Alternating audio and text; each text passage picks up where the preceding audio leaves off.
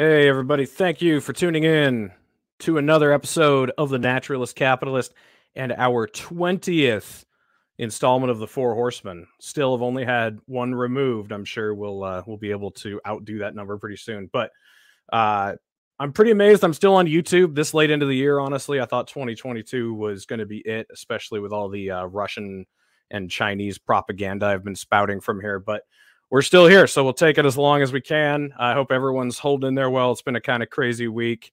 Uh, we had the the instead of the red wave, we had a blood clot, and the fallout from that's been interesting. I'm sure we'll get into it in the show. But anyway, first of all, I wanted to introduce uh, President Trump and ask him why he thinks um, Ron DeSanctimonious did so well and his endorsements didn't really, uh, you know, fare as well as he had hoped.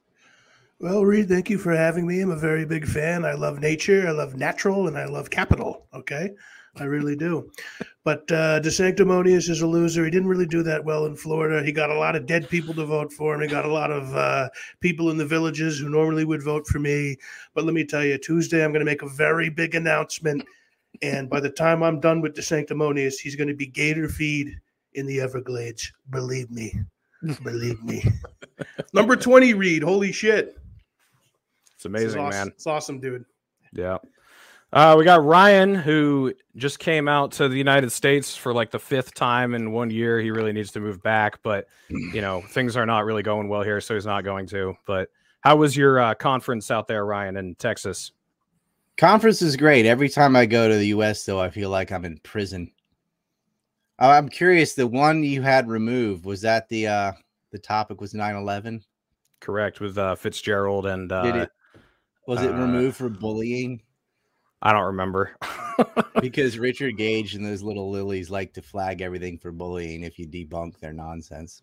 I know Eric and I went on Kyle's show and we talked about Epstein and Pizzagate and uh, John Podesta, and that one got removed for bullying. We got removed for bullying billionaire pedophiles. So um, Yeah, you know that they happens. did that to Atwood too. 'Cause They I- said they flagged it for bullying. You're bullying Maxwell.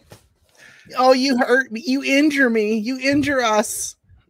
So Because I, I talked about the real Pizzagate shit, not the the fucking pizza shop. There's a sex ring dungeon there. I talked about the real stuff behind it. So Dude, Texas was great, and Scott Ritter had another event up in Massachusetts that he ended up they canceled on him. Uh, even though they'd already got the venue and he'd already bought the books and all that. I'm like, hell, you could have just come to Texas. Yeah, Oh well. We should have come to Texas too. I mean, the fucking be election turned out to be a joke. But anyway, speaking Yeah, of the there was the Ron Paul McAdams event too that we went to. I was not part of that. I just went to it, and then I had to hold my own. yeah. A little too uh, edgy to be in that, I think. Uh, speaking of the election, we've got Jeremy Kauffman's campaign manager, and he's here to explain why we had such a poor showing. It's basically all his fault. entirely my fault. Entirely my fault. Justin O'Donnell, how are we doing tonight, man?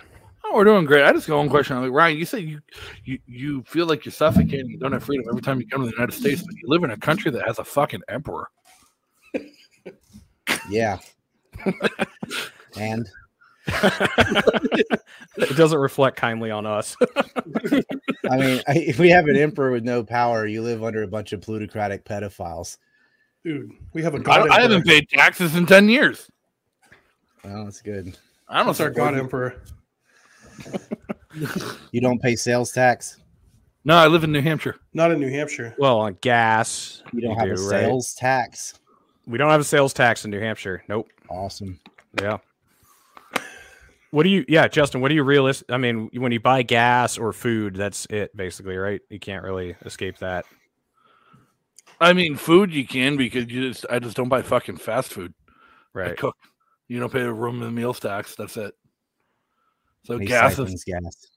gas is legitimately the only tax you're paying here if you want to live off the dollar and don't have a W two and don't want to support the tyrants that want to kill you. Mm-hmm. You're not paying the inflation tax. They no, I bought Bitcoin at thirteen dollars. Because you bought it at thirteen dollars with how it's doing lately. Yeah. Yeah, I wasn't allowed. I was banned on the exchanges. I didn't buy it on an exchange. None of the That- exchanges they could. Anybody who's anybody who's like into crypto for the right reasons could have told you the exchanges were stupid fucking ideas. You have to have an exchange to Um, cash out and get your money. No, you don't. You just live on it. I pay my fucking rent in crypto. I buy my groceries in crypto. I've I paid for gas this morning with crypto. All right. Well, none of that's available where I live. Well, you're so Yeah. fucking free. Justin's off the grid. I'm off the grid. I am free because I live in a first world country that isn't at war everywhere and uh, paying for genocide and apartheid. The Japanese aren't doing that. That's true. And you know, uh, you know, it was based. Ryan is uh, Abby Martin was just in Japan protesting the bases with the Japanese who want all of you know our bases out of there. So she's got Good. some some Yeah, footage to be coming fair- out with that. All it took to stop them was two fireworks shows. Oh Good God. God, Yeah, that's hilarious. O'Donnell. He's dude. He's coming in with the fire instantly. Reed. Yeah, that's how he rolls. Um. So how have Nope. you only had one episode taken down? That's my question. Uh, I don't know, man. Some of the stuff that's still up on there, I'm not sure how. Like I'm shocked it that you haven't up. had LPNH's Twitter taken down the past like week just because of how hard you've gone after Israel. Well, we, we don't know who runs that. yeah, that's right. Those are Yeah. anonymous anonymous Yeah. trolls. By the way, I did uh, just appeal my uh, suspension from Twitter for like the third time. Uh, no response this time yet, but um, a lot of people are wondering about that. I don't. Th- I still don't think anything has technically changed. I haven't seen a tweet saying that the terms of services are any different. The terms of service are any different. So um, I'm not sure that. No, I think the unbannings have been completely selective based on who Elon wanted to see back on the platform. Like he No, wanted he see has to- Kanye back on the platform, so he unbanned Kanye. He didn't actually t- change the terms and conditions to just mass. Kanye was never people. banned. Kanye was suspended and his time limit ran out and he got back on automatically. He has to bring up a board and then have the board bring in the unbanned. I don't have much faith in it. Yeah, did you see the people he's choosing to help him come up with uh, new terms of service, like the ADLs on there, and um, a bunch of the same. I mean, he got rid of some of the individuals that were on there, but a lot of the uh, looks like a lot of the organizations that are going to help with it are all the same still. Yoel Roth quit. That's good. He rage quit. That's one. That was the guy principally responsible for blocking the stories about Hunter's laptop. Ah, Of course, Well, I Hunter mean- worked for Ihor Kolomoisky. It's still a California-based company, and Little fucking Devon Archer. Has he re- is he going to dissolve the uh, corporate structure in California and like reconstitute some, the company somewhere else?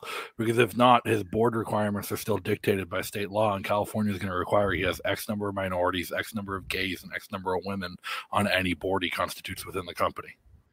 I thought he moved to Texas. No, or just, it doesn't matter because Twitter still out of California. It, it doesn't matter where you live; it matters where the company's registered. Guys, I think I'm out with this fat faggot making the Hiroshima joke. Y'all can uh, enjoy the show without me.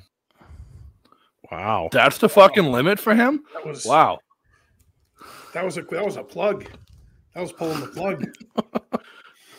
God, I thought he was supposed to be the offensive one. He's a fucking little coward who can't handle a one one joke. Wow. Um, DeSanctimonious. Ron DeSanctimonious is mad at me. He doesn't he doesn't like what I called him. Oh Well- God, it took him a few minutes to realize like, it was a Hiroshima joke too. Like, uh, this is awkward. How are we feeling about Tuesday, Reed? Uh, I don't know. Um, you mean last Tuesday? Well, yeah, I'll talk about the election first, and then what the, the show that we're going to be treated to this Tuesday from Mar-a-Lago. Oh yeah, is he actually going to announce? You think, or he Yeah. said he's going to make an announcement regarding 2024. I'm He didn't say whether he's very going to run or endorse somebody, or it's clearly not going to be Ron DeSantis' endorsement. We know that much. Mike Yeah. Or- also, Mike also said he's going to announce a new book on Tuesday. it ends up not being the presidential announcement. We have a children's book coming out with a forward by Jeffrey Epstein from the grave. Okay, it's going to be unbelievable. It's going to be uh, it's going to be good. I mean, we'll, all eyes will be on on Mar-a-Lago for sure. Yep. Um. Oh, is it gonna be Marlowe? Is it gonna distract like from Blake Masters still losing in Arizona after a week? I never heard of Blake Masters. I don't know who he is. I never endorsed him. He's a loser. He's like, if everyone wins, I get the credit. If people lose, uh, I, I cannot be blamed. He can't. Be That's how I feel that. about managing their campaigns. yeah, when you're right, the campaign manager. Yeah. So uh, I mean, Trump has been talking about Arizona all week as if it's going to make a fucking difference. Um, but like, is anybody actually surprised by this little thin blue wave we had? I was. I really thought everything was gonna swing. Um, I thought everything was gonna swing right. I thought so. Maybe I was. Um, maybe I, I obviously I was wrong. I thought not just with the elections, but I thought like people were becoming more right wing in general. Just from, I mean, I got an echo chamber and it's all anecdotal, but uh, you know, um, the way uh, I don't know, I thought like the ultra progressive stuff that's kind of shoved down people's throats was pushing the moderates in a more right wing direction, but apparently No, not. like, so I went out door knocking and just talking to independents, door knocking and campaigning. It felt like everyone was leaning right. People, all they cared about was inflation, inflation. And one random independent voter even started bitching at us about ESG scores. And that was the one thing he was voting based on. Um, and like I was expecting a red wave, but then when it happened, it's turned into a thin blue wave instead. I'm like, yeah, it's actually not that surprising. Mhm. Yeah, I had it wrong. Uh, I thought Bolduc was going to win, even though that the last like week uh, was was just awful for him. Um, I still felt there was enough anger and resentment towards the Democrats that he was going to eke something out, but didn't happen. And Mike was right. He said Maggie Hassan was going to win, and Mike was right about that. So, Sensei Fitzgerald, Good evening, gentlemen. how are we? Oh, how's it going, Adam? Hello. See, Adam's apparently a little bit harder to offend. Well, Well, I have anything to be offended about? I mean, I, I can understand, man. That was, I mean, I, that was pretty. That was cringe. That was pretty cringe. But You thought that was that was cringe. It wasn't fucking. I, I hadn't even gotten started. Jesus Christ! Ah, he he gets up and chooses violence every day. Read. Every He does. single That's morning, what Justin it's does. a way of life.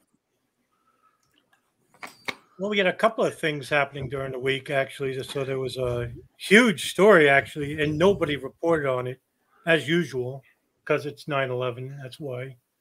Uh, the release of the uh, ever awaited interview between Bush and uh, Cheney was actually released this week under the Biden administration.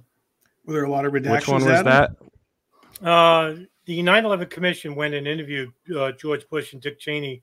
Uh, they they weren't under oath, and uh, that uh, interview actually was taken on dictation on paper, and it wasn't recorded actually. So um, it was finally released uh, this week, and it did show that uh, Bush and Cheney definitely um, had a shoot down authority, but until after all the planes were hijacked and crashed. So it really didn't matter about the shoot down authority whatsoever. So Well, I mean, what could a shoot down authority that early when they weren't armed? I mean, the planes that took off out of Otis in New Hampshire, um, like the pilots have come out and open, like, and even all the uh, tapes from the air traffic control conversations between the Air Force pilots, the Air, Nas- Air New Hampshire Air National Guard pilots, and ground control, like they didn't have missiles. They got up and they were in the air unarmed, and they were told uh, at one point, a pilot asked, "What are we even supposed to do?" And his flight commander responded, "Hope your ejection seat works." yes, you'd be right actually. And with as, as um, just to point out, Flight 93, there was a Air National Guard uh, pilot Heather Penney actually was going to crash into Flight 93 and eject after doing so. Um, nevertheless, but uh, it was quite revealing that uh, the, the military chain of command was actually broken on 9 11, just as I thought. Um, Dick Cheney is the vice president, but he's not uh, part of the chain of command. And um, with Rumsfeld uh, evacuating out of the Pentagon and George Bush in uh, Air Force One, the only person at the uh, emergency command center was uh, Dick Cheney, of all people. So there you have it. Well, not like there was much to command, anyways. I mean, after the post Gulf War drawdowns, um, the U.S. Air Force didn't even have the capability to successfully patrol or enforce a no-fly zone over North America in the wake of 9/11. They had to call in NATO for assistance, and it was actually the Italian Air Force that protected the U.S.'s east coast against potential attacks. Yeah, and also after the Cold War, uh, we had a, uh, a decrease of air air defense uh, because we didn't have a, a, verified enemy. So, a lot of uh, interesting things uh, in that 31 page document, and um, also, of course, Reed, you were saying about the the red wave that fizzled. Yeah, Boy, that was a disaster, but not totally actually. So they all they did was switch sides uh, the Senate belongs to Democrats and the House belongs to Republicans. And the one thing that uh, is uh, uh, quite evident is that the country remains divided. And they're blaming the libertarians. I saw this too. They're blaming libertarians for it. I saw Chase Oliver being blamed uh, for um, um, interfering with some votes that could have went to Herschel Walker. Are you telling me that a single Republican in Georgia who would have voted for a MAGA Republican instead chose to vote for a gay progressive? Yeah, that's that's what I thought too. Like so many. Like, well, first of all, so many of the races, it didn't matter. Like in New Hampshire, for example, like I mean, a lot of people didn't even bother blaming us. I think they did it first, but then it just kind of evaporated. Did it matter um, anywhere? Even in Georgia, like they have a runoff, and like here's what I, I actually don't get about Georgian libertarians: like they run to try and force a runoff. What's the point? You didn't actually spoil anything because all you did was throw it to another race where they get to determine how it turns out without you affecting it. So like you can't even claim that victory long term because they're going to go to a runoff. They're going to figure out how your supporters would have voted. Yeah. So what does this mean for the Libertarian Party in general? I mean, um, they had uh, one decent showing with Kauffman, and um, you know Chase uh, Chase Oliver was up against a Mountain and Mohill. But does this mean that the uh, Libertarian Committee will continue to be that third party that everybody needs? There's a difference between yeah. continuing to be that third party and continuing to be the third party that everybody needs. Yeah. And what everyone needs and what everyone wants are two different things too. Like, let's face it, there is no political solution at the federal level, and just running against the wall, hoping it's going to be different next time, is just a recipe for fucking disaster. If you can run at the wall and have fun doing it, like we had a blast with Kauffman's campaign. It was super fun to do it, but mm. like if you're not having fun and you don't have a goal other than winning the election or spoiling the election, why waste your time and money? Yeah, that's how I feel. Like I don't I mean, I've disagreed with a lot of Republicans who want to run as Republicans because they end up catering to the Republicans on so much shit. So, you know, it's like why even run if you get in there you don't change anything. But I think you can also run as a Republican without being you know a sellout you can i mean you don't have to you know give into their demands especially on a lower level. I mean if you're running for president or something it's a little bit different but who cares? Like if you're running for a local office and even if you're running for governor or something like why? I mean we we had to what was it justin get 3000 uh we i think we got 3000 signatures but we had to we ended up getting more like 6000 or something yep. just in case there were mistakes or doubles or you know, incorrect information or whatever. And, you know, we had to do all that just to get on the ballot. And then on top of that, most people don't bother voting for anything other than Democrat or Republican anyway. So I don't know. It does seem like kind of a huge waste of time. I think one of the best moments, though, was Shane Hazel in that gubernatorial debate with uh, Bilderberg mm. Abrams and uh, Dick, Dickhead there, Kemp. And uh, he, he just was fire, man. And really showed what can happen when a libertarian gets in there with some wind in their sails and can show the alternative to the people. Now I know the, the outcome is not what libertarians would want, but nonetheless, it was exciting to see someone up there saying those things and calling them both out, especially the governor there about what happened with COVID and all that. Super stuff. exciting, So like was, like su- awesome. super exciting to hear somebody actually speak truth to power in that kind of manner and just be that Yeah. blunt force object injecting itself into the system but at the end of the day he got 0.7% and had no impact on it even standing there even on a televised debate even having his name his face and his ideas put in front of every georgian voter they still chose evil Yeah, I mean, I know it. Yeah, him him being in the debate was great for Twitter and for clips and everything, and it energized people who were excited to finally see an alternative in there. But yeah, I, I don't know. So going forward, what's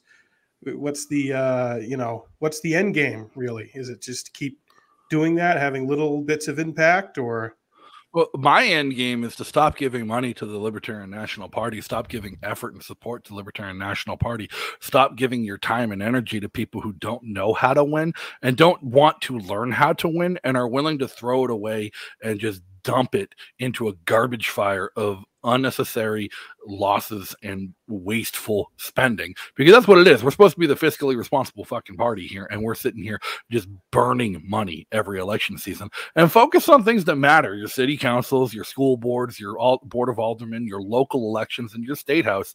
And don't freaking wait for the Libertarian Party to give you an option because if that option is being hindered by ballot access and the systems that exist, I have no respect for those systems. Why should anybody else have respect for those systems? If you live in a blue city, throw a fucking D next to your name, run on a platform of libertarianism, and I guarantee you, you still have a solid chance of getting elected if you get through the primary because the average voter won't know what you stand for. They're just going to see the letter and check a box.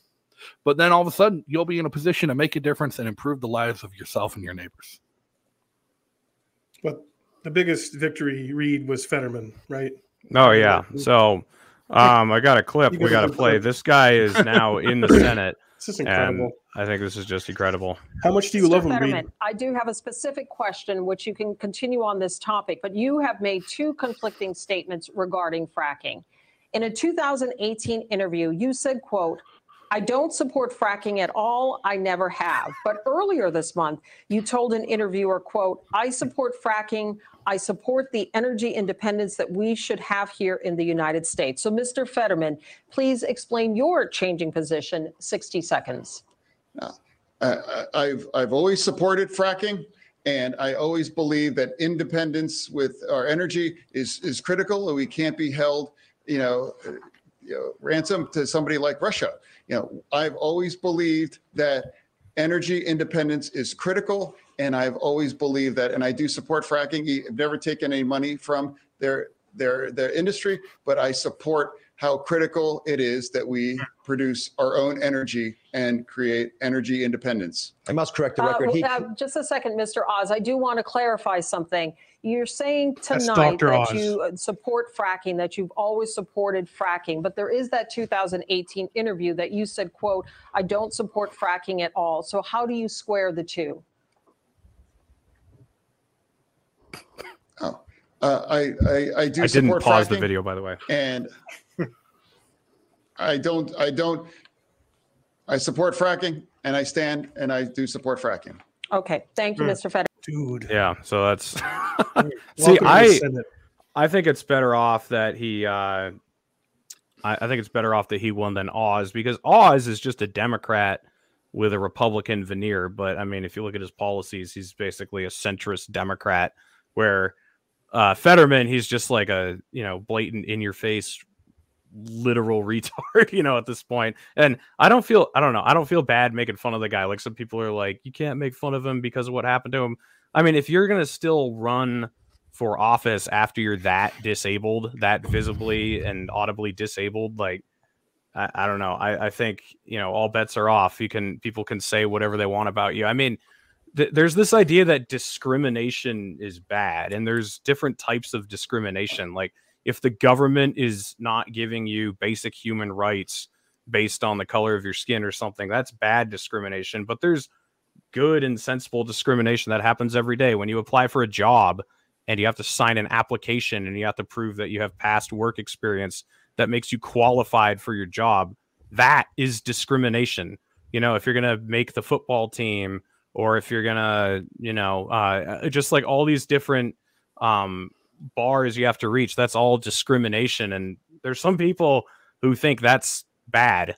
And I don't know. I think if you're going to be running for one of the most, one of the 100 most powerful seats in the country, then, um, you know, discrimination is a good thing, and discriminating Right, you, you- you for not being blind- able to understand anything. being able to be pilots, yeah, not allowing the blind to be pilots. Let me ask you guys a question. I want to get your thoughts. Do you think the only reason why, well, one of the reasons why the Republicans did so poorly was that they had ill qualified candidates like Dr. Oz and Herschel Walker uh, uh, running? Yeah, the the lack of quality of candidates definitely didn't help. I mean, yeah, Or- Oz and Herschel Walker. I mean, that's just a Or- that's a or- complete joke. Or Blake Masters or Don Bolduc or Hmm. uh, has anybody actually run down the list of Tulsi Gabbard endorsements and see how they turned out? Hey, Chuck Grassley won. He got reelected. Okay, one for J- twenty is still JD 5%. Vance won. JD Vance. Uh, we're still holding out on Herschel Walker. He might get there. You know, he's got a chance, which I've it. been rooting for him before it was like a 50 50 with the Senate. You know, I mean, I know technically now the Democrats have it, but, um, you know, I just want him in there. I think Fetterman and Walker being in there is, you know, a huge be- service to democracy. Mm, that would be everything. It's a service for the meme war and for honking for honkers around.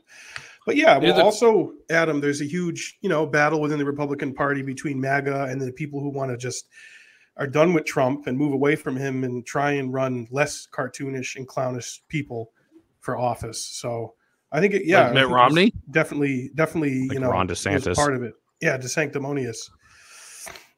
Well, I mean, what's the difference between Ron DeSantis and Trump other than one can spell when he tweets? I think um so I think this is very weird, but I'm going to defend Trump a little bit, which I haven't done much. So I think uh Trump, you know, was I- I don't think he really gives a shit about the US empire. I don't think he really gives a shit about the Saudis or the Israelis or any of it. Like I don't think he really actually cares.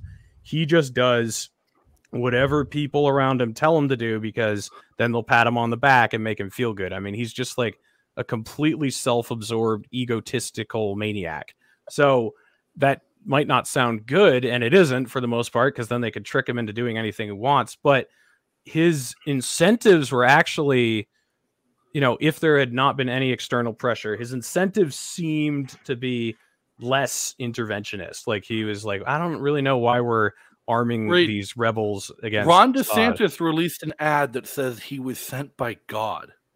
I know. Well, I'm, that's where I'm going with this. So, Trump, uh, you know, like I feel like his incentives, even though he was always, uh, you know, he was always hijacked and pushed into the, you know, in the wrong direction.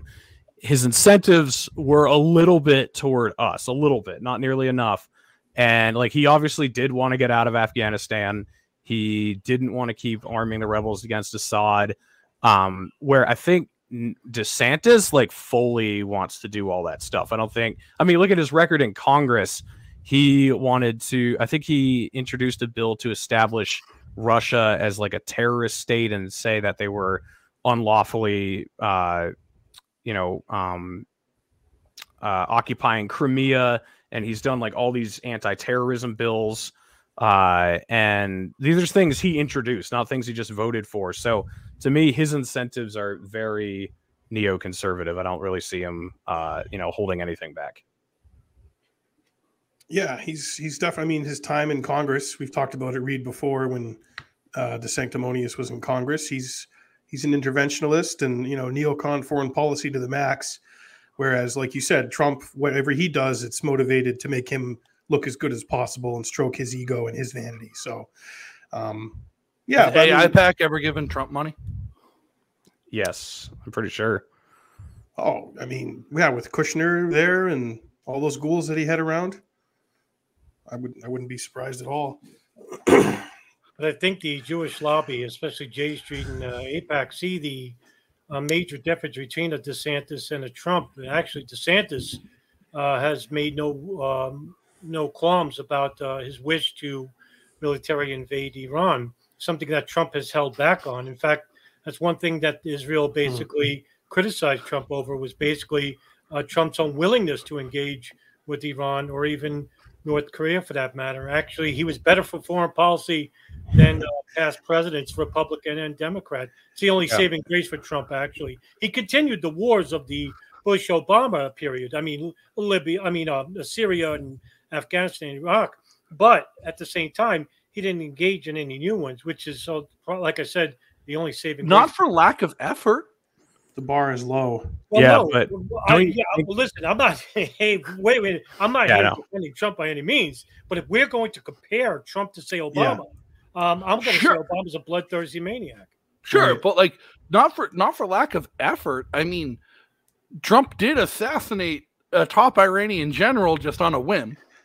And Trump, was, Trump tried very hard to pick a fight with Iran. that was the most worried I was the whole four years that he was he was Same. king. I was that's well, the most was close. That's only Yeah. because, that, that's only because uh, That was the behest of Israel. Qasem Soleimani was actually pressured by the Gulf. By the way, that was also a Gulf issue, as well as the Israelis. And you have when you have two powerful lobbies lobbying the United States to do something about the man who's actually eliminating the uh, the, the, Yeah. the the enemy in uh, Iraq. Well, I mean, uh, Trump really had just about almost no choice. But um, eh, you know, that's I mean, after that, basically, a lot of people did think that we were that close to an engagement with Iran, and we were. But Well, um, no, we're still that close. Like Iran, Iran is a country that deals with revenge in a generational term. Like Iran took revenge against Israel for a bombing of a facility 30 years later. And like people were like shocked and didn't see it come. They bombed like seven embassies across the world simultaneously. And everyone's like, Why did you do that? Iran's like, Because you blew up our research facility that happened like 30 years prior. Um, like Iran sits on shit and lets it cool and approaches things methodically and generationally. We don't know when they're going to respond to the assassination of Soleimani. It could be all of a sudden you see like 10 US embassies get blown up across Europe on the same day 10 years from now. And Iran is going to be like, haha, we showed you.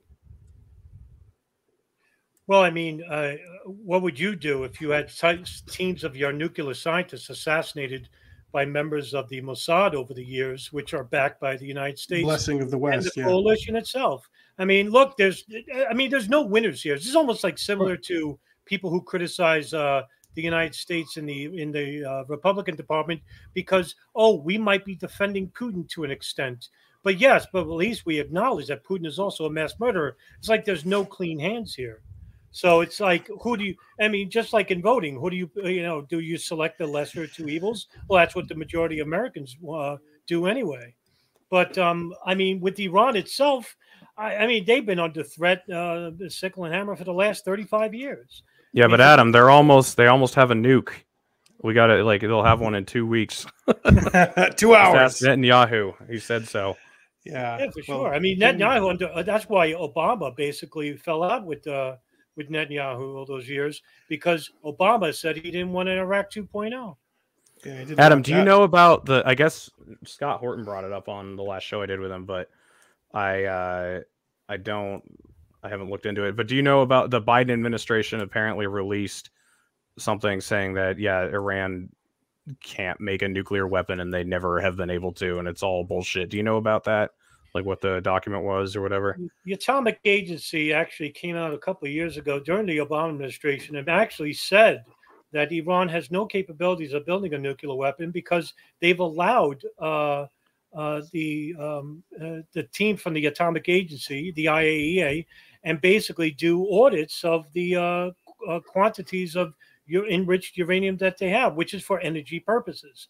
And basically, they came out and wrote a report, 2015, basically suggesting that Iran has no capabilities to to uh, build a nuclear weapon at all.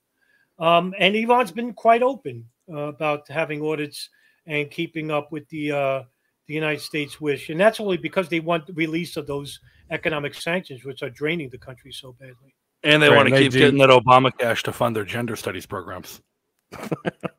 Yeah, Gender what studies. Yeah. Yeah. Didn't or no, it was Pakistan.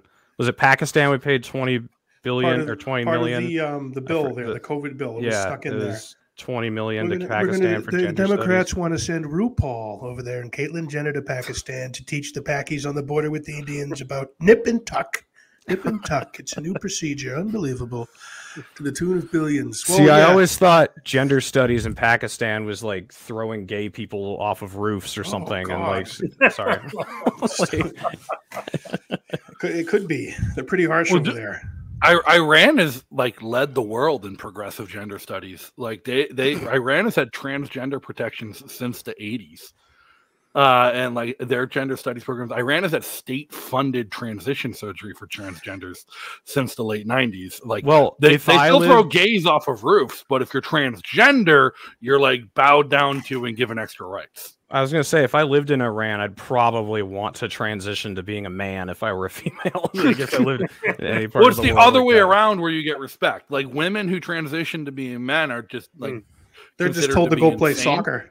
Right but like men transitioning to be women in iran they're given all they get to retain all of the rights they had as a man while then getting all the respect they're due as a woman Oh, I see.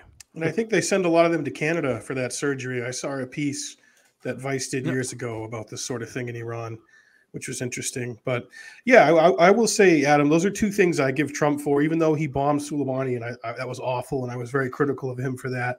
We didn't start an, an all-out war with them, and he didn't, you know, invade Iran or anything like that. And then he went and met with Rocket Man. Now, even if that's just symbolic and nothing really huge came of it, we didn't bomb North Korea, and we didn't, oh, we didn't do regime change and that's how low the bar is for how horrible our government and the presidents are that like i saw that and i love that Mhm. and cheered i cheered trump for that and thought it was great plus the spectacle of it you know i appreciate the comedy and the spectacle of donald trump over there at the dmz with fucking rocket man holding hands and you know singing uh ymca by the village people you know i thought that that was just incredible so if anything we need him to get back in there for 24 and, and invite rocket man to the white house and have a have a summit in a parade. But we're going to do a parade. I'm going to show Rocket Man my weapons. He always gets to parade his around in Pyongyang. I never get to do that here.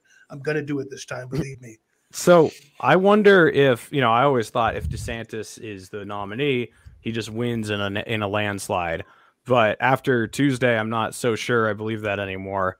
Um, you know, and it's a couple things. One is the uh, the Republicans don't. uh, This is very obvious in New Hampshire. The Republicans don't have the ground game the Democrats do. The Democrats have the get out the vote thing on lock. You know, they get college students out there. They literally they were talking about it on WMUR. They literally bus them from UNH to the polls where they need to go. They had buses go there and you know say which polling station they were going to and pick kids up and bring them directly was there. lines. Like I have never waited in a line to vote before. Like it's usually when there might be like a handful of people. It takes a few minutes to get your ballot, go vote. I went at eight thirty in the morning, first thing in the morning, and there was a fucking line out the door to vote. Uh, and I'm in a very blue district I live in. Um, but like it was very young people, and then like it took time to get in the door. Once I got in the door, the line wasn't for people to get their ballots. The line was for people to register to vote so they Yeah. could then get their ballots. right. It was all new voters. And so, correct me if I'm wrong, but I believe in New Hampshire, you don't need to be a citizen of New Hampshire. You just need to have a domicile and to get an ID to vote. That's all you need. What is a citizen of New Hampshire other than you being living in the state? Like states don't have citizenship in any defined or meaningful manner. That's just a term people throw around when they're trying to like be argumentative. Like, and it's usually state reps who don't know the first thing about election law when they're like, "We're not a citizen of the state." You fucking live here and you pay taxes here. You're a citizen of the state. And I'm sorry, when the only tax we have is rooms and meals tax, the college kids who eat at McDonald's every day probably pay more taxes than most New Hampshire citizens. So, um, I mean, yeah, I guess driver's license is what you know, but not everyone has Hmm. a driver's license, I guess. So, I mean, because, uh, you know, so can you? Let me ask this: so. Can you vote in two different states at the same time? How do they keep that from happening? If you're a college That's a kid, federal law. That's a federal Okay. crime. There's no state prohibition against that. Like, but it's a felon. It's a federal election crime. so how do they keep track of that? They keep they keep track of who voted, and it's, nothing you can do to prevent somebody from casting that vote. Um, but it is like you investigate it after the fact. You can compare the voter rolls who showed up to draw a ballot, and do they fact, actually do that though? Do they actually? Yeah, like, does no. Arizona cross check with New Hampshire and make sure no student that's going to UNH voted in Tucson and in Danbury or something? It's up to you. Uh, it's up to you to do it. Like if it like or request it to be done. There was an audit after the 2020 election, and they caught a whole bunch of people. Uh, there was a couple in New Hampshire, an elderly couple that was prosecuted for it. Um, dipshit that was running for Congress in the first district. I forget his name, but he was a Trump stan. Um, Matt Mowers Matt Mowers was being investigated for casting ballots in both New Hampshire and New Jersey. in Jersey. Yeah, he's a Christie lackey. Yeah. Yeah. So, like, they do go after people occasionally for it, but here's the difference: the elderly couple that had a house in the lakes and a house in Massachusetts, they got prosecuted for it. Matt Mowers just got condemned for it because he was he's part of the political elite. He got Christie to come up here and eat barbecue with him. Yeah. I wonder if Christie's going to run. So, but no, So, is there any legislative fix to that problem of college students voting? Like, has there been any bill proposed or any way to try to close that loophole? no, because you have the right to register to vote same day, and you don't even have to show proof of residency. Because in New Hampshire, you're they're not allowed to even ask you for ID. Like, you can't even be asked for your ID or any documents when you register to vote. Because Wait, they're not allowed to ask you for that because they did for me. And No, if you if you say no, they they have to okay. Here's the thing: sign the thing and send that you're you swear you live here and you promise, and we'll send you a postcard to the address you list, and then you have to return that postcard within a couple months. But if it's sent to a vacant lot in Portsmouth, there's nothing we can do. Your vote still got counted. Yeah. See, I don't think that's that's right. like, I mean, this is I so some libertarians are like the you know maximum voting rights people, and I and I used to be that way, but once you realize voting is basically violence, right? Like voting is You want to know the terrifying thing? sure. The the voting like rights people, the maximum voting rights people, they compile the list of states where it's the easiest to the hardest to vote. New Hampshire is the hardest state in the country to vote in. really. Hmm. Well, I showed up here in Peterborough. They wanted my ID, and then they checked my name against a list, and then gave me hmm. the ballot, crossed me off, and I went and voted. And then I had to change my registration, so I was, I, I'm embarrassed to admit this. I was still registered as a Democrat because I voted for Tulsi, obviously in the 20 primary. And I, I went and asked the woman, I'm like, what, what is my registration? Because this would make sense because I got disinvited to a fundraiser that I threw down $250 to go for a chance to get a VIP photo op with Mike Pence to get a picture with him, and I was going to come with a camera and, and troll him and film me doing Trump to him, making fun of him, and, and you know that, that's why I did it. So like a couple days before the event, the county chairman, uh, one of the counties in New Hampshire, emailed me. He's like, "Yeah, man, we have to disinvite you. This is for Republicans only." And I was like, "Oh fuck, I'm probably still registered as a Democrat." So I went, I went and checked on election day, and I was. So I That's said- why they lost. I said, "Get me." Uh, what's that? That's why they lost. Like Oh, if if they're gonna refuse to let people Oh, oh, who aren't Republican come to their events, see their candidates, like hear their pitch, they're only campaigning to 28% of the state and they're telling independents, libertarians, and Democrats That's to get fucked. We don't want your vote. Right. That's what I said to him. I said, "Hey, man, I'm you know I'm an independent. Obviously, I, I would never see myself voting for Mike Pence, but um, that's that's bullshit." So I got my money back. So when I went to the polls uh, to vote in this most recent election, I went right back to independent. So I'm an independent again, Reed. I'm not with any party. None of the above. I'm a Republican now. I I registered as a re- so they kind of fucked this up because I registered to vote for Bruce Fenton in the primary, Mm, and I had to get it. You know, you have to Yep. be a Republican to take the ballot. right. And they said on your way out of here, you can re-register as an independent. Um, and I said okay. So I took the Republican ballot, went in and voted, and then on the way out, I was like, all right, I'd like to re-register as as undeclared, which is independent here. And they said, uh, oh yeah, you can't. You, you were supposed to do that beforehand. And I was like, okay, when can I do it next? And they just said, when you vote next. And then this time I went in and got my ballot, and I said, all right, I'd like to you know re-register undeclared and they said oh uh, well you have to go back around and get in line and come back in again and do it if you want to and i just i didn't bother so i'm still a republican right now republican reed Reed's a great Republican. He's a great guy. He's a great guy. yep Well, Justin brings up an interesting point. It's something that uh, I was thinking similarly about on election night. Was that be the the reason why the Trump Republicans did so poorly was because they basically alienated every uh, opposition uh, in regards to um, going out and trying to reach the masses. So they they're very insular people. They're very catered to their own. They don't care about the outsiders.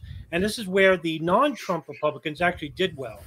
Um, so people like um, uh, I forgot the uh, the guy's name in Georgia, um, who uh, Trump basically didn't back and uh, ran against Stacey Abrams. I'm sorry. Oh yeah, um, Kemp? Joe Kemp. Uh, Kemp, thank you. Yeah, Yeah, Brian yeah, Kemp. Kemp Brian Kemp. and uh, DeSantis themselves. But the Trump Republicans did so poorly in these areas because I don't think they campaigned outside of their echo chamber, and I think that Hmm. came back to hurt them. So that would Kind of like right libertarians. Point. yeah, that's a good point, Adam. It- it- yeah, sa- same, Justin. Yeah, pure, pure echo chamber, and um, I don't know. It's, it's just it's getting so talk. I talk about this a lot with Reed. You know, when we're hanging out, it's just gotten so toxic, and and tribal and echo chamber and cl- and clicky. It's it's just like fucking high school. You know, Hmm. our po- our politics is a high school cafeteria. And it's exhausting. It can be fun, you know. Food fights are fun every now and then, you know. As we, we saw, our LPNH went to war with Warthog Meghan McCain. You know, that was a great food fight for everybody. Just wait for But, uh, Christmas. Oh God. Hmm. There's yeah, there might there may or may not be a pre-scheduled tweet on Oh. every federal holiday for uh, Miss Meghan McCain. Let's just say she's Justin not going to like account. Justin O'Donnell's stocking stuffers. Let's just say there might be a postcard mail to every member of Congress. Oh God. I support this idea. I think it's great. Unbelievable. Yeah, so, um, yeah, Adam, ahead, I'm Reed, sure- sorry. Well, I'm sure Adam saw this, and I know obviously Justin saw it, and you saw it, Eric. But we uh, it was LPNH versus AIPAC um over the last couple of days. Hmm. Um, and I don't think it, uh, so. I, I originally Tom Woods quote tweeted AIPAC saying that they win 95% of their, um, you know, they won 95% of their endorsed elections. Um, and he just said presented without comment. That was where we first saw it. And so we jumped on it. Uh, so here's our tweet that we made. The left thinks Russia meddles in our elections. The right thinks China owns most of our politicians. The truth is, Israel does both. It's currently got almost 3,000 likes. Um, and anyway, so we got condemned by Stop Anti Semites, as we usually do, saying that this was another blatant display of our anti Semitism, where uh where's the lie and what we said and where's where's the anti-semitism too i don't see it at all Well, I, I think Um, it's almost misleading for them to say we won 95% of our endorsed races. Well, when you pick both horses in every race, Yeah, you're going to win. true. Like, I want to know what 5% they lost. yeah there's let's see thomas massie uh and is that it I don't know, has he- What about Rashida Rand? Huh What about Rand? i don't know Puberty- rand puberty might be endorsed by aipac you think i have no idea like he's, Well, he's one of those i'm not I, sure about I wanted their money, and then I found out they were in bed with puberty blockers. I said, "No thanks. I don't want AIPAC's puberty blockers." So this was pretty amazing. This was this is the response we made. This video was put out by AIPAC, and uh, Ryan actually sent this to me this morning, so I saw it. But here it is.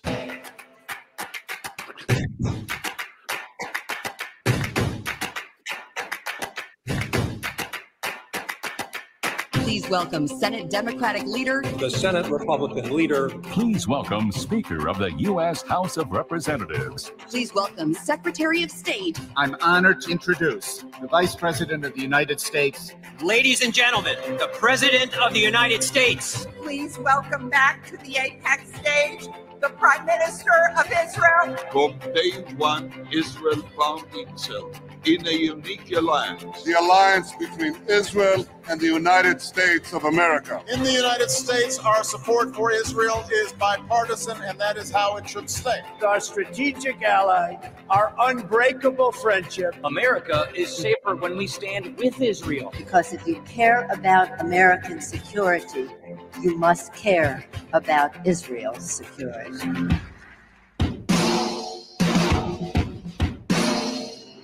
My friends, America and Israel. meet you more today. Than ever before. May God bless Israel. And may God bless the United States of America. Thank you.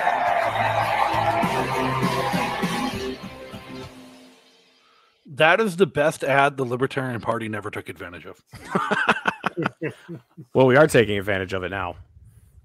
But like, like right at the end there, it's the policy, not the party. No shit, because there's no difference in the parties. Like, Yeah. God, I- feel like we can make a great parody of that with Jeremy Kauffman. We we could have. I that's actually from a few. Uh, I think it's from 2019 too, or 2021 or something. It's not this year, but it was. I mean, they were bragging about it. AIPAC's openly bragging about how we control your politicians and we interfere in your elections, and then we just basically said, "Yeah, you control our elections and interfere and control our politicians," and then they got all mad that we said it's like, look, you're openly bragging about it. I don't And know. That's not not even talking about uh, Israeli blackmail ring uh, like Epstein ran. That that's that's just showing the stuff that they put in front of the cameras. That's Mhm. not talking about you know spying equipment that's found outside the White House, which I have to give credit to Politico. They actually ran a very big piece on that um, a few years back about the Israeli spying on the White House and getting Mm. listening devices you know in and out of the White House. So, I mean, to, to anybody, it's obvious who, who's uh, you know not bought and paid for. We could speak freely about that and about the power and the influence that they have. And you know, honestly, Kanye West is is is fucking opening the door for a lot of people who normally would stay very quiet about this. They're now like, oh my god, you know, he's he's broke. Say what you will about what he said and what he's done, but Let's go to um, DEFCON one. You know, Max Max Blumenthal, who's always been a great critic of Israel, you know, a Jewish guy, um, said some pretty interesting things about what Kanye is saying and the um, ability to criticize Israel and AIPAC and the influence and power they have. So I I said this to Reed earlier. I really I feel like the needle's moving. I don't know what you guys think. Yeah, no, I think um I mean the comments were certainly on our side in that exchange. You know, they're like, what are you talking about? This is anti-Semitism. Um, you know, it's just so obvious. Uh The only people upset are libertarians. uh yeah, and a couple yeah. True. It's true. No, I mean you're right. True. It's like the fucking worthless libertarians um who are Archie Flower was tagging the ADL in response to Josh Smith for some things he was saying the other day. It's just like, dude, what is wrong with you? Like when you're No. taking those people's side. But Reminds me of that time that like half of the internet tagged the Oklahoma City federal uh, FBI chapter about one of my tweets. yes, yeah. I mean, It's not going to accomplish anything. Well, I mean, to make it more obvious, we, they didn't deny what you just charged. right. Yeah, It's it's name just calling. They resort to ad hominem and name calling without addressing ex- what exactly you're saying. Yeah. And I just sent you that read the Politico piece. Mike dug it up for me. But um yeah, I mean it's it's more and more people are, are Justin, you see this? The libertarian, the the Nick Sarwark Libertarian Caucus, the Libertarian Party gets money from Russia or China. Where's my cut? Yeah, Like- no kidding. I'll take a paycheck from anybody at this point. You know, I might not do what they want me to do, but I'll ta- I'll cash the check. This is what we want you to do. Justin O'Donnell for president 2024. The candidate government deserves. It's just This full is on one of- chaos. It's one of the worst ideas the Libertarian Party of New Hampshire has ever had, and, And y'all saying had something. some pretty stupid fucking ideas. Justin, might you challenge Dave Smith for the nomination in 2024? why would I put myself through that? I thought it was going to be his moment, Reed. We are going to. I think it. you know maybe since we're talking about how the LP seems like a waste of time in a lot of ways, we should maybe run him for president as a Republican. God no. No, Is No. it, well, what's the uh, whole uh, argument about the? Is it the top leadership of the L, uh, LP, or is it uh, basically the um, the unsavory uh, characters behind it, or is it a mixture of both?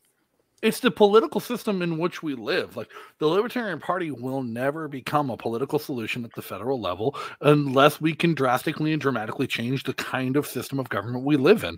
When we have a first past the post electoral system and a democratic representative republic, we can't win. It's a two party system. So trying to win with a third party when there's parties at all is never going to fucking happen unless you get a constitutional amendment to abolish political parties and make every election nonpartisan and I hate to say it, publicly funded. So every candidate ha- that makes it past a certain point in the primaries gets the exact same funding to work with.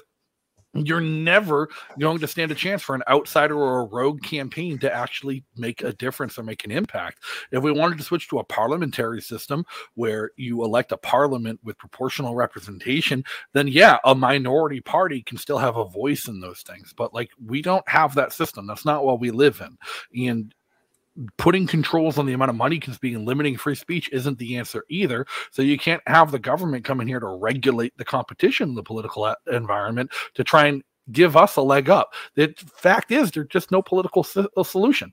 Like you're better off trying to take the capital. You the the Capitol rioters on January 6th stood a bigger chance of making a difference for the political system in this country than the Libertarian Party does running candidates for U.S. Senate. Q Shaman moved the needle that day. Well, I, I did. I have to agree somewhat with Justin here because I did say that they had the right idea, but they went on the wrong wrong premise. Um, if they we need would to get have, a buffalo suit and we'll be all set. yeah, exactly. you know, the, the worst of the worst went to a riot and, and made them look foolish in doing so. But then again, you had a bunch of feds that were working with the Proud Boys and Oath Keepers that were there too. They were coming out and Right. basically To, to to quote Thomas Jefferson, I'll say nothing of their motivations, but has there ever been a rebellion so honorably conducted? Not even in Star Wars. Oh, I- I, made that incredible. joke, Adam, at the uh, comedy show that Reed and I did that Justin was at, um, where I said, "Yeah, January 6th, it was half of them were retarded, the other half were feds." You know, And we can't some- tell which half was which. Well, then someone said, "Oh, you mean so they were all retarded?" Do you have any of those clips, Reed, perchance? Uh yeah, Justin filmed these for us. Um, yeah, so we did a fun live um, Jackman Radio Naturalist Capitalist um, podcast up at the Shell in Rollinsford, New Hampshire, which is up on the coast, and uh, that was a lot of fun. We had one of my my good friends who I went to college with, who's become a pretty big comedian in Maine. He opened for us, Ian Stewart, and then uh, He was actually pretty good. Yeah, he's a hell of a comedian, man. He's been at it for years, and he's uh, really well respected. And he's Way he's a funnier funny than Dave Smith. He's a funny guy. so um, Justin was kind enough to film um, us up there. So now we're just chopping up and putting some clips out. So we got a couple here that I'd like to share with you guys. All right, here we go. Here's the first one. Uh, we, uh, Mr. President. Joe Biden. Hey, where's Joe? Oh.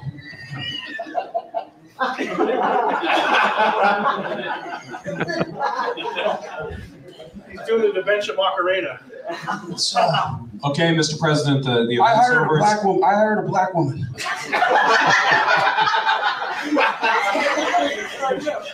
I'm serious.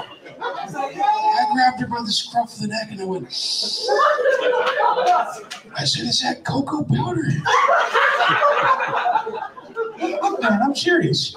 I'm a hunter and Bo growing up in a racial jungle. But I'm woke. I'm not racist. What was your question? Look, man, you want to go do some jumping jacks out back? I'll go do them right now with corn popping up with a finger up your ass. You figure out who's better. Hunter's a, Hunter's a great man, Yeah, folks. Mr. President, let me ask you about Hunter's biography. What's it called? God bless Who wrote him. the forward?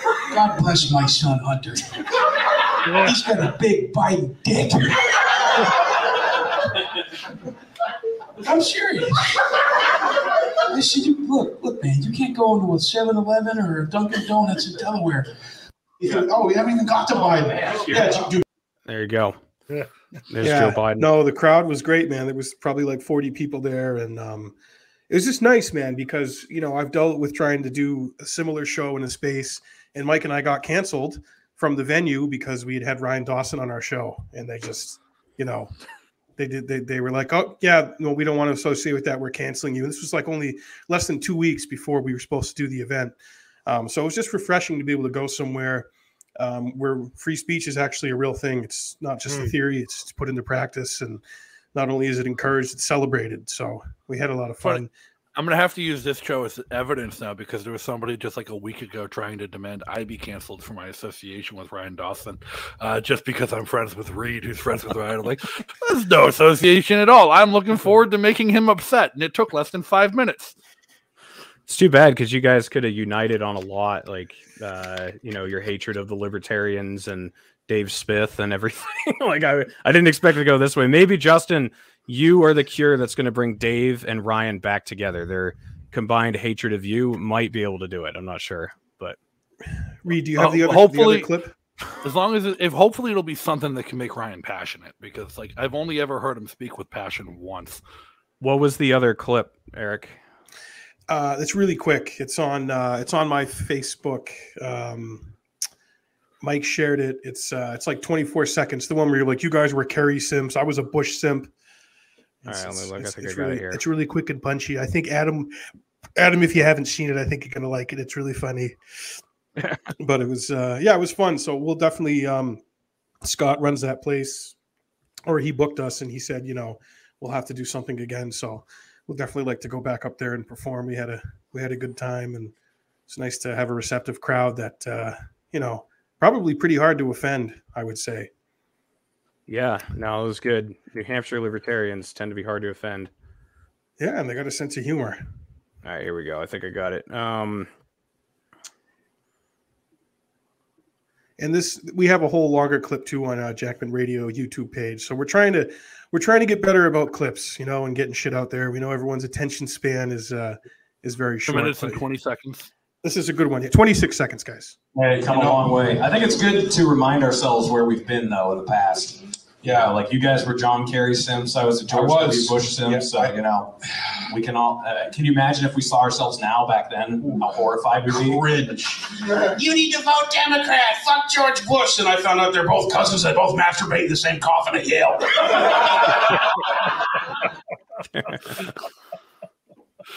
yeah. How That's a long ago one. was that, by the way?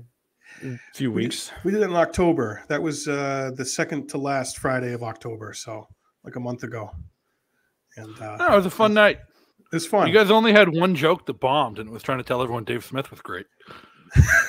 I know. I was I was like, yeah, guys, how about Dave Smith? And then it was just like fucking crickets. and I, I I could feel O'Donnell in the back kind of snickering a little bit, Reed. You know, I could feel it.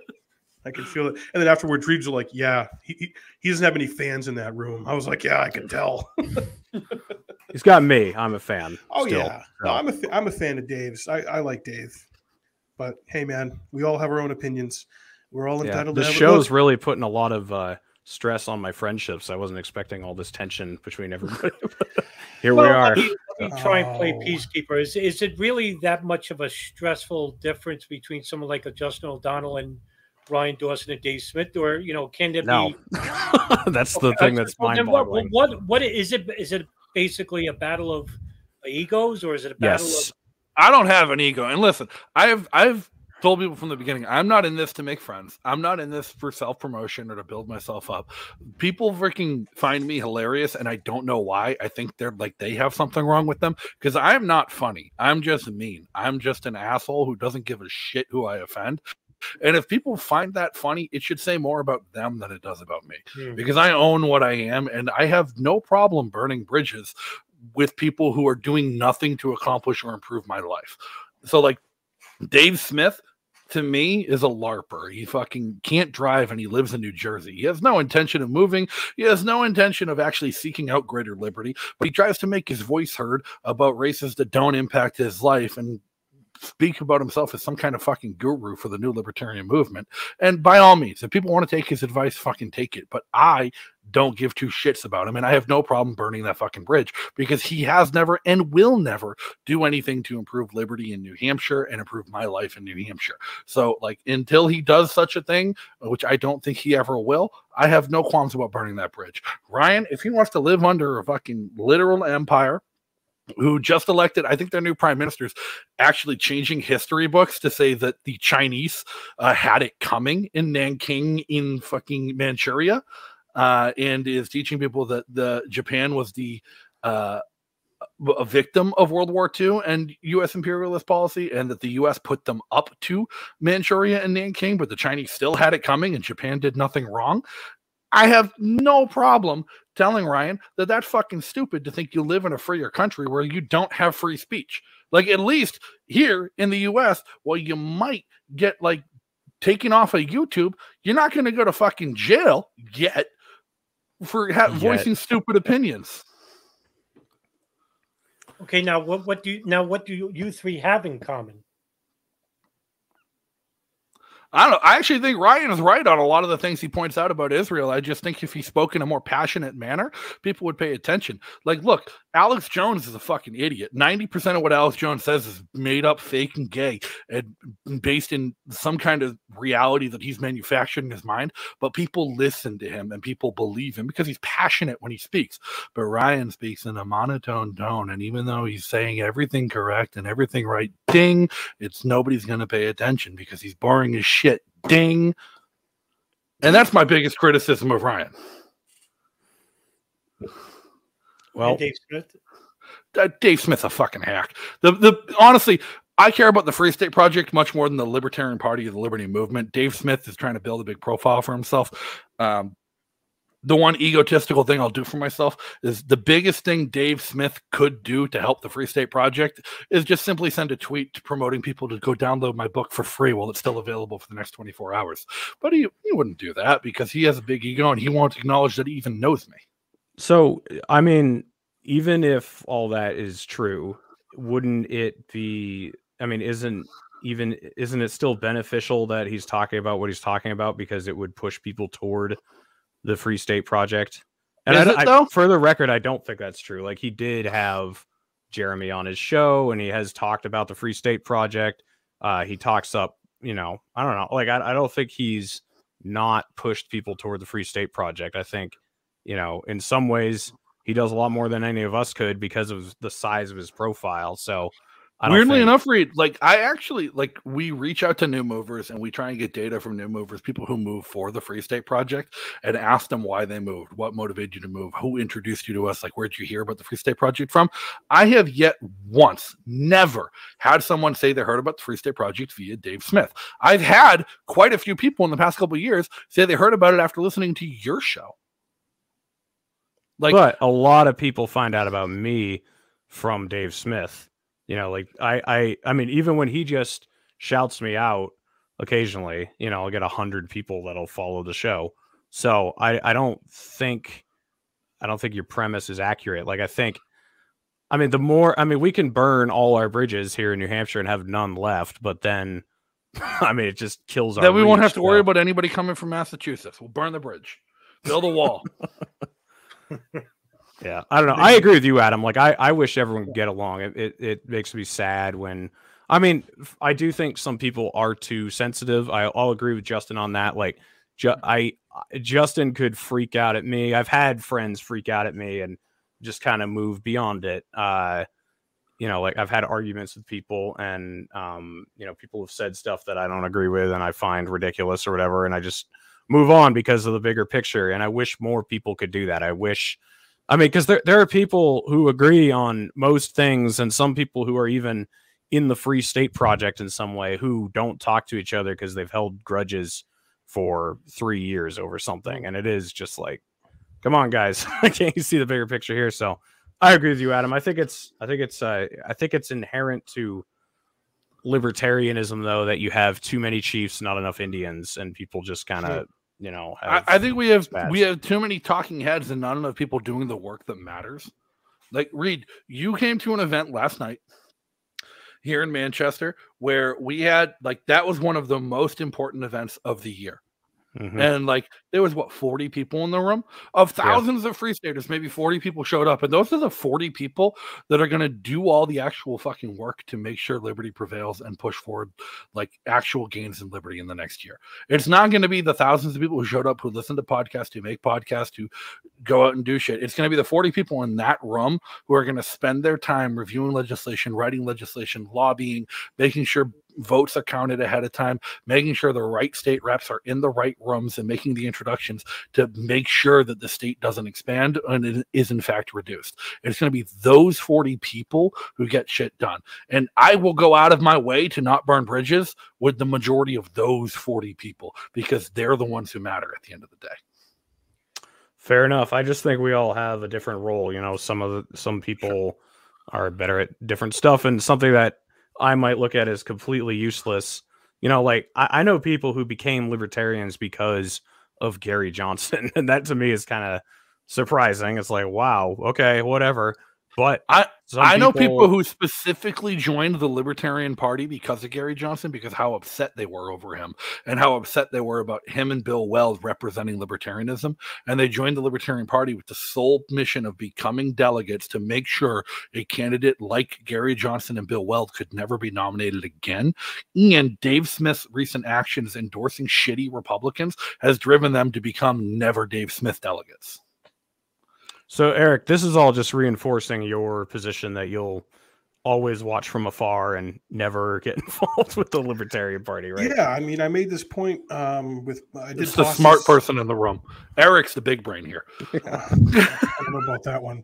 Um, well, I I mean, uh, I've spent time with all you guys in person, especially Adam and Reed. We, you know, road trip there down to Virginia. I, you know, I just I try to I try to get along with people, and and I'm, I'll disagree with people, and we can have disagreements, but I just I have a hard time with confrontation and and argument and, and that sort of thing. And, and I know that's part of politics. I understand that that's a side of politics that I've just never enjoyed and, and never been big on. So uh, you know, I, I just joining a party and, and, getting in deep like that, and it just turns into fa- factions and it's divisive. And, and you're right, Justin. A lot of people are, are not people who get things done or out in the ground or, or, or doing anything ad- advancing a cause. I, I agree with you on that. And, you know, I have for the last 20 years done a lot of that and I am pretty burnt out on it. So I've, like Reed said, everybody has something that they do. And for me, podcasting and doing this show um, has been my way of, of still being involved and putting out what I yeah, but you're also not out there telling other people how to do things. No, exactly. And, and yeah, I'm not an authoritarian. I'm not a dictator. I'm really live and let live, man. And a lot more people could could be better about that. Um, and also, I just take people for as they are, man, and who they are. I just say, hey, that's what that person is. It's what they're all about. You know. Are you one of my- familiar with Sayre's law? Sayre? Sayre's law. Sayre's law uh, defines that the uh, the level of emotion in a particular argument or disagreement will be inversely proportional to the stakes of the argument. Sure. So, like, the less at stake, the more emotional and bigger the argument will be. Um, now, like, I take a big view at like libertarian party infighting and how fucking emotional and argumentative people get over it because there's nothing at stake. They're arguing over who is going to be ineffective. They're arguing over the keys to a Twitter account, who is going to shit post their way to irrelevance faster, and who is going to have less of an effect on the national political scale instead of focusing on things that matter. That's what the Libertarian Party has become on a whole Sure. national scale instead of people actually working towards meaningful incremental local change or migrational change or coming to New Hampshire and engaging in the Free State Project, the only successful libertarian movement in the past 50 years. Um, like people like there there is so little at stake in the libertarian party that it fla- it blows my mind why people get so emotionally involved in it all. I don't tether my emotions to things. I'll be an asshole and i will burn bridges no problem. But like on the flip side i have no social consequences for that at all because we have such a robust social community of libertarianism and people who share our values and cultures here in new hampshire that I'm not reliant on making friends online to validate myself and not be depressed and fucking miserable and thinking about blowing my brains out every day, like most of the libertarians in the country, because their Twitter community is the only thing they have. Hmm. That's interesting. Yeah, well, there, there are so uh, for some people. I mean, I have a pretty big social network, and I know a lot of different people, and I I think I just I I go out of my way to not be divisive with people and and and be at odds with people. So, whereas I know Justin, you're the opposite of that. So, but that's okay, hey man. That's your style, Well, man. And I, I, don't go do out thing. of my way to do it. It's not that just you go I'm out not of your gonna. way. It's just like if if You don't shy conflict away from presents it. to me, You don't yeah, shy if away from conflict presents, I don't know if that's quite accurate. like you don't you seek it out a little. Does he seek it a out, little Reed? bit. Yeah, a little bit. Not. I put myself in positions where conflict is more prevalent than not. Okay, But I don't actively seek out conflict. But if conflict arises, I'm not going to shy away from it. Well, let's put it this way: like you don't purposefully start conflicts, but once they start, I will end. He, he Well, ignores off ramps. I will I- attempt to end them. I'm not saying end them is even the right word. Yeah, I, I like I like Eric's explanation more. You avoid off ramps. Oh, he, he could go past 15 yeah. off ramps and just he doesn't even see them. I mean, you know? I know you're not a truck driver, Justin, but we have these things. You've probably seen them in the mountains. They're called runaway truck ramps, and you're s if you lose your brakes, you're supposed to go off one of those truck ramps and stop. But Justin is like fully loaded, just fucking full throttle down the grade, ignoring all the fucking runaway truck ramps, and you know just goes crashing into something, and everyone kind of watches and cringes from the sidelines. But you know, it, And then I it's walk away from the What crash do? unharmed. fucking watches and cringes.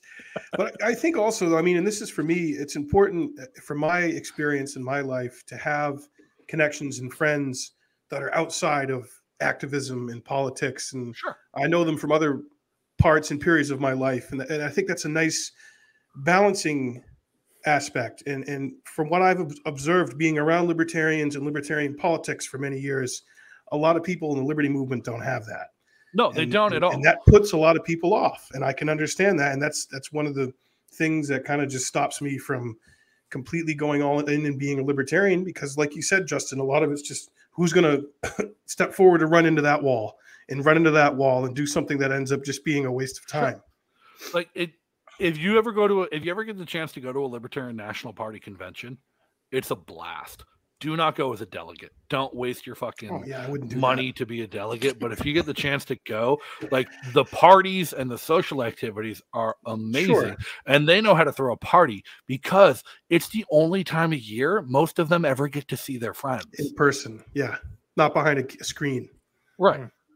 Maybe So we'll go next year adam. Maybe that'll be our, our big road trip next year Oh man, we should you should, but also the weaponized autism is terrifying. Like there's people who obviously never talk to anyone outside of the libertarian movement. And they're like, "Hey, will you sit down and talk to an hour with me about this idea I had about how voluntarily voluntary cannibalism could really be a thing?" Oh my And it's just God. like, "No, no, no. Yeah. I'm God, I saw do that Twitter thread today. we're not we're not going to do that I didn't even there was a Twitter thread. I wasn't even aware. There was a Twitter thread today. Somebody was like, uh, freaking, what other than the ick factor, what's actually wrong with cannibalism? If two parties consent to it Oh, and the deceased has no, uh, and the deceased prior consented to having their flesh being eaten, what's the problem? Next tweet, obviously, this could only happen under communism because under a capitalist system, it would be exploited. Now, I don't even I don't even know where to go with that. But Adam, you've made this point, and I'll reinforce this. Um, outside of the libertarians, there is no meaningful, serious gathering of anti-imperialists who are really hardcore, really well informed on it, really up on it, smart, passionate, and articulate about it. The, lib- the libertarians have that, hands down, in American politics. Maybe there's some people on the left. Um, uh, who are who are good with um, anti-imperialists. You know, uh, Dennis Kucinich has always been good about it. Caitlin Johnstone. Yep, she's awesome. Abby and Robbie Martin are awesome. Um, Jimmy Dore is great on it. That Irish bitch, uh, she's a fucking Oh, Clare the Daly? Irish socialist. Yeah, she's oh, great. she's based. I love her. I retweet her all the time. But um, Dude, who's this Samira you- Khan person? You ever do you know who she Al is, Justin? No. Yeah, she just She's put with up Al Jazeera? with Al Jazeera about talking about Israel and everything. Yeah, but you, you know, make you make that point a lot, Adam, about how it is the libertarians and the liberty-minded people. So that's one of the things that keeps me promoting libertarians and most of their messaging on foreign policy and the drug war, obviously, and surveillance and privacy. So I have to give the libertarians that credit, and, and that's that's one of the things that will keep me libertarian adjacent for sure. Yeah, so if I can follow up on that, um, the only reason why I went, well, one of the major reasons why I wanted to go with you and Reed to the Libertarian Conference was to see for myself if the Libertarian movement was basically a movement worth getting behind. And when I went there, I basically commiserated with young and old people that were there. And, and I'm I'm more of a dreamy type of visionary and something that uh, is totally uh, not feasible because of the realistic approach because there's a battle of waging within me. I'm a hopeless pessimist, but meanwhile, I have to think that maybe there's a, um, you know, there's a prospective future for us. Is that, um, and I'm sure Justin's going to crush all this in a matter of seconds.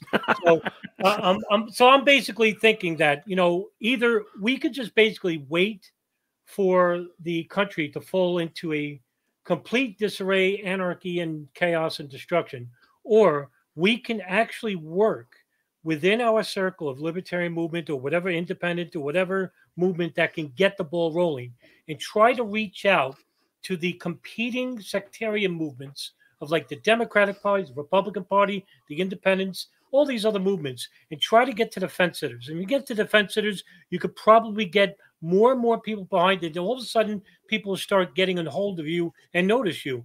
And look, I mean, this is a, a dream, uh, you know, fantasy, but I mean, it's a it's a fantasy worth trying to fight for. It's an effort, and I'm willing to get behind that. If I can get people like Justin or Dave Smith and Brian Dawson and other people to get, hey, just put aside the differences for now and try to fight the real evil. And believe me, there's a real evil out there, and it's the federal government.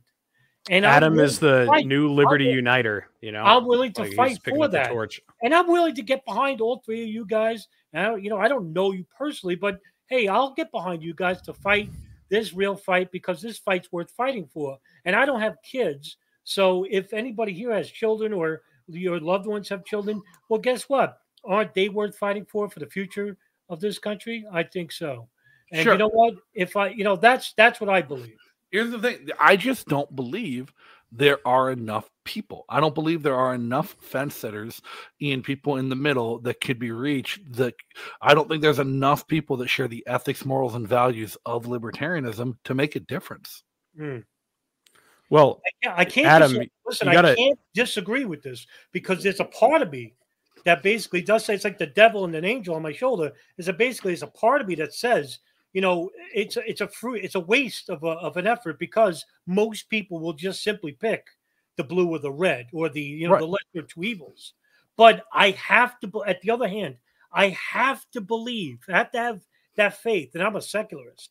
I have to have that modicum of faith to believe that yes, it is possible to reach those people. Either that, or I could just you know go off and get two eight balls and just sniff my way to a you know a bungee death after three days. Now you're talking my language. Yeah. I've been there, I've done that, but I mean, look, I I would rather fight a good fight and fight a good cause. That's what I would. and you do adam you do man and and we read and we all love what you do and support what you do and anyone wanting to know about 9-11 i send them to you and dawson and and i think more people should do that I think I agree with Justin. I think uh, there should be more on physical activism. And that's something that DJ Thermodetonator taught me once, is that street activism is where it's at. And if you're got feet on the ground, then it means you're doing something and you're sacrificing something because you're putting yourself out there. Um, you know, online activism, yeah, my name's out there, but you know what? Um, I'd like to do a lot more. And if I could, I would. But um, it's hard to find like-minded people like this that are basically, you know, willing to uh, go against the the narrative. You know, and it's Well, the other problem is we have an autism issue with, uh, you know, you're personable, Adam. You know, like I've hung out with you in real life, and you're friendly, and you can carry a conversation, and you have a sense of humor. And so few of the people who are in this sphere are able to do that. I mean, man, like you should, you li- you really, you really should go to the Libertarian Convention in 2024 just to witness it. It's, uh, I'm not sure a word aside from amazing really, uh, you know, encapsulates what it's like. well, we'll Um, see because the next one's in DC. i was going to ask next year's in dc Uh, well, it's 2024. 2024. yeah But- oh, well they don't oh okay they don't do a national convention though every year just every two years because Oh, for the um so this last one you know was a The- the Reno obviously no reset. yeah no presidential stuff it was all just party officers and you know agenda and stuff like that but next time it'll be the uh, presidential and vice presidential candidate so it'll be interesting so that one's going to be in dc in 24 justin Yep. Yep. Oh, That- if you want, I'll, I'll go with you. that there. might be that might be fun adam What- when Yeah, do, do we know what time of year that will be uh may yeah so we can all we can all pile in my uh honda civic and head down there again this Adam, time we're, we're gonna rent a fucking escalade or something i don't We're gonna get a limousine, so Yeah, we're just- so Adam can lie down. You know, It was worth the Oh. sacrifice. I'll tell you that. it was it was fun. But Adam, you should come up to PorcFest next year. That would be fun. We're trying to try and get everyone to come out and check it out. I heard that's a really good time. There's a lot of people that come there. Is that right? It is. Yeah, we're But- trying to get. Um, I think Pat McFarland said he might go, and uh, a few Oh, other he's great. people. So And it's mostly the type of people who actually do meaningful shit. yeah.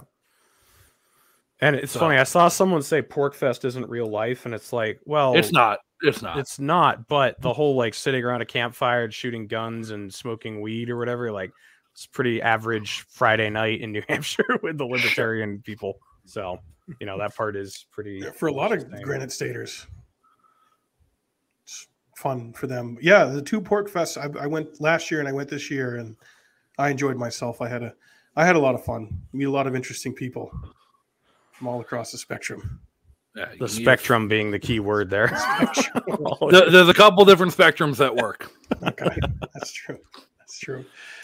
But yeah, All right, guys. Well, let's uh let's call it a night. Uh, I got to get up super early tomorrow, but um, yeah, that was that was interesting. I'll I'll say that much. That was, definitely a first. um, it's too bad. I actually was looking for. I I, I knew Justin and Ryan were going to be. Uh, you know they they have very similar energy, so I knew they were going to butt heads. But I was hoping we could get a whole show because there's a lot of interesting overlap in discussion that could have happened, but oh well, here we are. So, um, Eric, Like I said, any- I, I actually agree with almost everything Ryan says.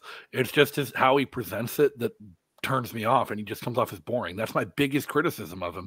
Like when he actually like gets into the weeds of shit, he's incredibly well versed and he's brilliant. I just wish that someone like him could be more energetic and enthusiastic when he presents his Justin, points. you're gonna have to go back, Reed. You're gonna have to show him his fucking Rittenhouse rant that he went on in one yeah, of our early you haven't seen the horsemen. rant. one of the most passionate, based, and brilliant, energized rants I've ever seen anyone give. So, Ryan, Ryan's a, he Ryan's a passionate guy. I, I'm Yeah. bummed tonight went the way it did, but hey, it's all right, man. That's life. It's only rock and roll, but I like it. I'm glad Adam you were able to join us. Justin, I'm glad you could join us. Um, yeah, no, the 20th Four Horsemen. You know, it's uh, it's always a fun time. we had to have something interesting happen on the twentieth Four Horsemen. It's, You know, they had to be. No, we, we there had to are wrestling something, so- fans. We're big wrestling fans. Sometimes you're going to see some wrestling happen that you didn't expect to happen. Exactly. I actually might have the Rittenhouse rant. Everyone uh, knows where to find Um, me, Jackman Radio, on all the platforms. And um, you know, I don't have any comedy shows right now, but um, I am going to be writing a new hour of material for Trump's comeback. I'm going to be doing a pretty big um, put putting a show together for that because once the king does announce and he comes back, um, the act's going to be in demand a lot more. My Trump act is always in demand when there's an election going on, so I'm looking forward to that. So I'll keep people posted on that, and we're going to be doing shows around that in the next year. So that's going to be a lot of fun. Justin, you got your book that you're trying to sell. Um, Yeah. So you guys go to tinyurl.com slash 101nh. You can download a free copy of Live Free and Thrive right now. Limited time. Tomorrow's actually the last day to get it, the fif- 14th, uh, for free before Amazon starts charging money for it. Uh, it's currently a number one bestseller, which I did not expect to happen. To be perfectly frank, I thought we could break the top 100 list, but didn't expect it to be a number one bestseller. Uh, but you can go check it out and get it for free. It's all about all the tangible wins Free State Project activists have had in New Hampshire for the past 20 years and how we've made New Hampshire the most free state in the country. So uh, go check it out. It's absolutely free for a limited time. And, and also, Reed, I dropped my Venmo and my brother's Venmo info. That's the best way to support us right now. Either become a monthly patron, or if you like t- uh, impersonations we do, you want to send us a tip, any of our stuff. We appreciate the support on Venmo. That's uh, the best way to support us. So thank you. Now, I'm not part of that Bitcoin thing that just went down. I'll, I'll let everyone know that. I've also always been a Bitcoin skeptic. I used to be like a a gold bug, which I'm not anymore. But I'm I also yeah I've anyone who's followed me for a while knows I've always kind of been on the fence about it. But uh, Adam, uh, you weren't a planned guest, but thanks for coming on tonight. Where can people sure. keep up with your work? Yeah. Yeah. Hey, listen, just Google my name, Adam Fitzgerald 911. I actually pop up. Um, um, and actually, uh, yeah, I don't take uh, Bitcoin, but I do take EBT. So, you know, I'll take that. There you go. EBT, the original cryptocurrency. That's right.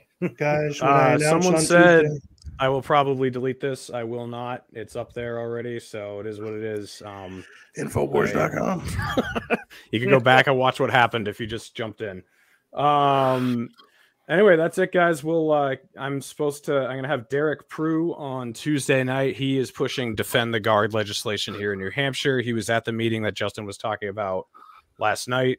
Um, and he's trying to find uh, a sponsor, and he's not having a lot of luck. It's a bill that's kind of hard to push through, and you have to put a lot of work into it. It's not one that you just introduce and it takes care of itself. Um, so yeah, we'll have him on Tuesday night, and uh, got more shows coming after that. Uh, if you're new to the channel, please subscribe. Um, and yeah, with that, we'll catch you guys on the next stream. Thanks, everyone.